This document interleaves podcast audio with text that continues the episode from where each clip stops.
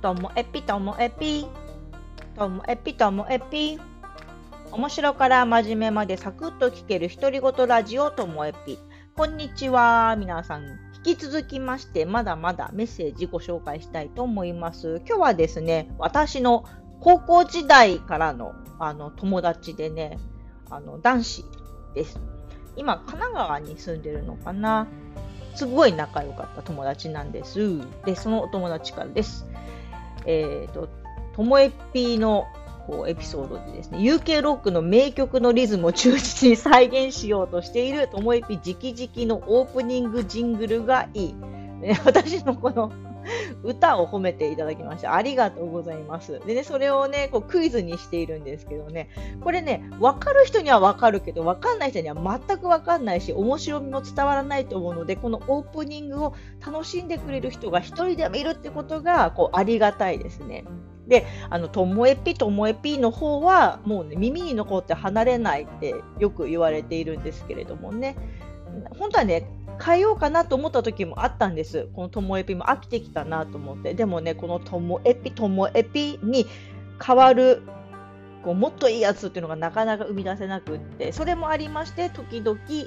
他の有名な曲でのイントロクイズで楽しんでいるっていう感じなんですよね。で、この友達がですね、心に残るエピソードは、放課後 PP で子供が作ったゲームを一生懸命説明しているのを温かく見守る親御さんを見て、ジーンと来ている。これですね、多分11の5。子供と歩む放課後 PP だったんじゃないでしょうか。そうなんですよ。参観日は今まで一斉にやってたやつをもうできなくなったから子供が作った作品をそのパソコンを一家で囲んでもう一家団らんなんですよもうそのテーブル一つ一つが。ね、会場にはテーブルがこう7個8個とか並んで2つの部屋使って十何組の各家庭が そこで一家団らんを繰り広げるっていうのでまあ本当ね普段の発表にはない温かさがあってでもその時のお母さんとかお父さんの表情がたまんなかった今思い出してもねほんとたまんないですよあれは。っていうのをあのその光景を想像するだけでなまらほっこりした気持ちになった。なまら入れてきましたここで北海道よ北海道。でねあのほっこりしてくれるのはすごく嬉しいんですよ。というのもやっぱりね高校時代に出会ってあの頃お互いとんがってましたからねあの一番ファッションや、まあ、音楽に興味があってこれがかっこいいっていうのを体全部で表現していた気がします、まあ、お互いに。で私は特に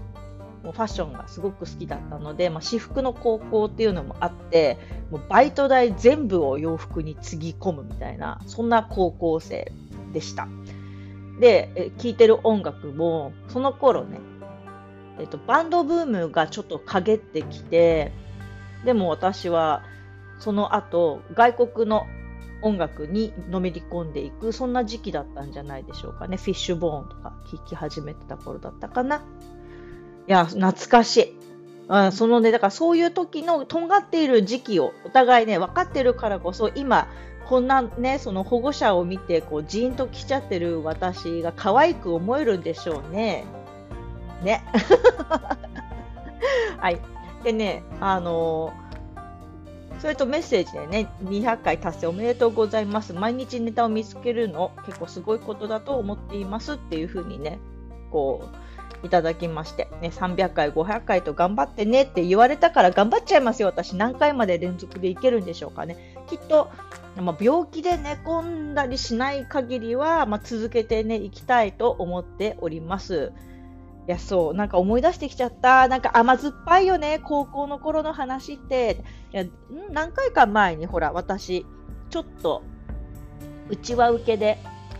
やりすぎてクラスの男子に無視されたんですけどこの友達とは一回も同じクラスになったことなくてだから私が友達関係なんかそういう嫌な思いをしてる時にもいつも私のことをね面白い面白いって言って一緒に楽しいことをやってくれるそんな友達でした。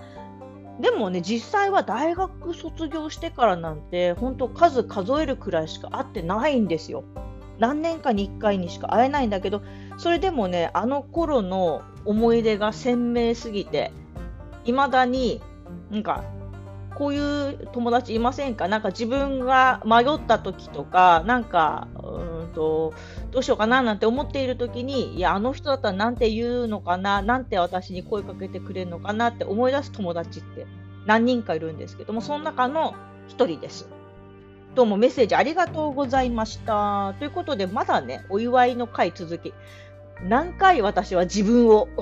祝い続けるんでしょうか。本当おめでたいやつですよね。でも最後までお聞きいただきましてありがとうございました。さようなら。